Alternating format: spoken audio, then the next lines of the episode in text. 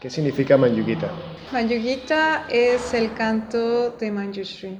Uh Aryabhachin significa, bueno, puede tener varias traducciones, pero cuando lo recibí, mi preceptor lo tradujo como Él quien proclama lo que es noble. Entonces, creo que los dos, nuestros nombres tienen algo que ver con voz y sonido. Sí, sí, sí. ¿Y cómo te has relacionado con tu nombre a lo largo de, de los años?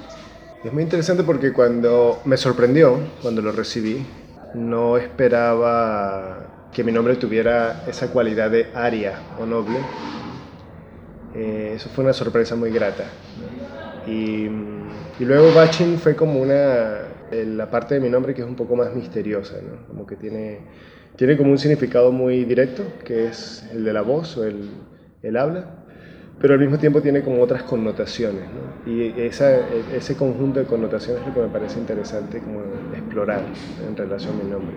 Pero sí, me siento, me siento muy contento desde que lo recibí.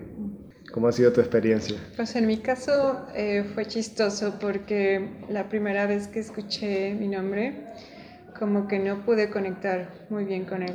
Creo que un aspecto, el aspecto de la voz, en este caso el canto, como que es algo con lo que no conectaba mucho. Fue hasta después que empecé a conectar con el nombre, cuando leí el seminario de Bante eh, acerca de, de Mayugosha, de la sábana.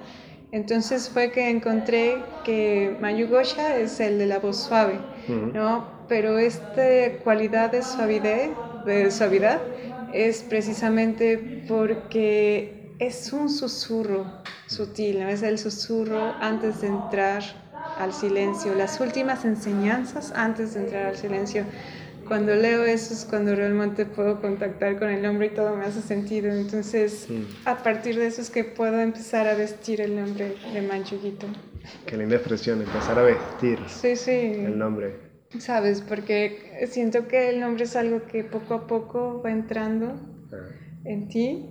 Digo, está la práctica, la sadhana, pero poco a poco va permeando tus acciones, va permeando tu voz, va permeando tu corazón.